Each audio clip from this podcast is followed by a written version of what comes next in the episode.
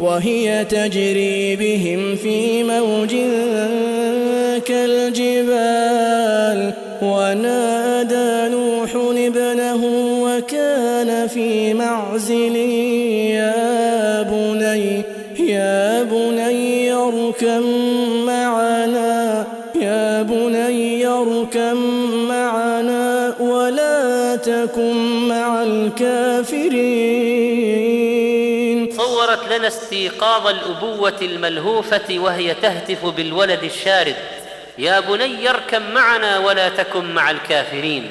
ينهاه أن يكون مع الرفقة السيئة فإنه سيهلك معهم. ويصور لنا القرآن الكريم اغترار الشاب الظالم الكافر بفتوته وقوته. هذا الغرور الجرثومة التي تأتي بالحادث المفاجئ. الذي يقضي على أحلام الشباب. قال سآوي إلى جبل يعصمني من الماء. غرور والعياذ بالله. والأبوة المدركة لحقيقة الأمر ترسل النداء الأخير. إلى ذلك الولد العاق.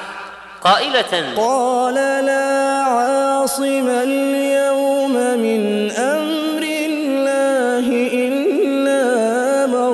رحم وحال بينهما الموج فكان من المغرقين. الجبل لا يقف أمام إرادة الله ولا يصد عنك أمر الله.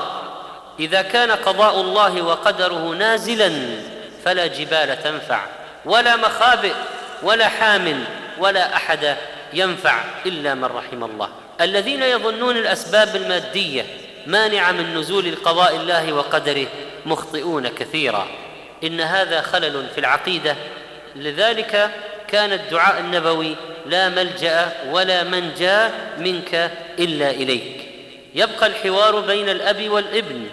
وفي لحظة من الحوار تأتي هذه الموجة الطاغية لتحسم الموقف وحال بينهما الموج. فكان من المغرقين. انتهت تلك العجرفة والتكبر والغرور بموجة واحدة عاتية أرسلها الله على ذلك الابن الضال.